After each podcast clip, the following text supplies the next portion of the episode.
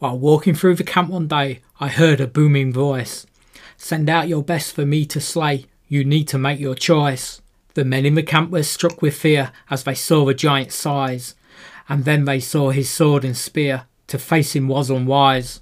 I looked across to judge the threat and got a sudden chill, but thought my God is bigger yet. I pray he's with me still. He helped me kill a lion, a bear. With God, I know I can. I'll go and face this giant stare. He's only just a man. With staff in hand and five smooth stones all tucked away in a pouch, I felt no more than skin and bones compared to this giant grouch. The giant cursed. Am I a dog that you come at me with sticks? Annoyed with the foolish dialogue, I let my gazer fix. I said, You think you're big and tough, you come at me with swords. I'm here to say you're not enough, this battle is the Lord's. I quickly ran to the battle line while winding up the sling, and then it flew a path divine with mighty final swing. My aim was true, the path was straight, the stone then hit the mark. This little man considered great had no more bite or bark. For great is man in his own eyes, unless compared to God. Much boasting and many lies do come when the unfaithful plod.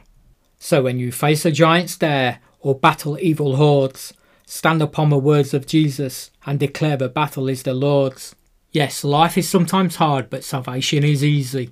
The Holy Spirit moves upon man like a wind or breezy, showing a man spiritual things, guiding and a teaching, taking him into the Bible, God's word now preaching. Understanding and wisdom become your best friend, and the Bible is the best book with Jesus your time to spend. Through that word is God speaking to humanity, and He's showing that without Him, life is all vanity.